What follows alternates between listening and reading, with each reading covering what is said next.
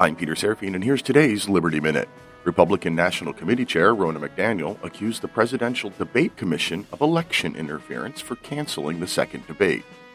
Hearings on Amy Coney Barrett's Supreme Court nomination have begun today, and Democrat senators are threatening to not show up for the confirmation vote so that there isn't a quorum.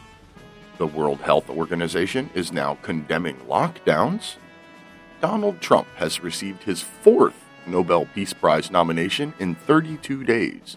But Trump is the laughing stock of the world. Okay. Biden and Harris both continue to refuse to answer if they plan to expand and pack the Supreme Court. The American people deserve to know your plan, Joe. And over a dozen mail in ballots have been found in a trash can in California. Can we admit that voter fraud exists yet? Join me in the Liberty Lighthouse Saturdays at 8 p.m. Eastern on Mojo 50 Radio.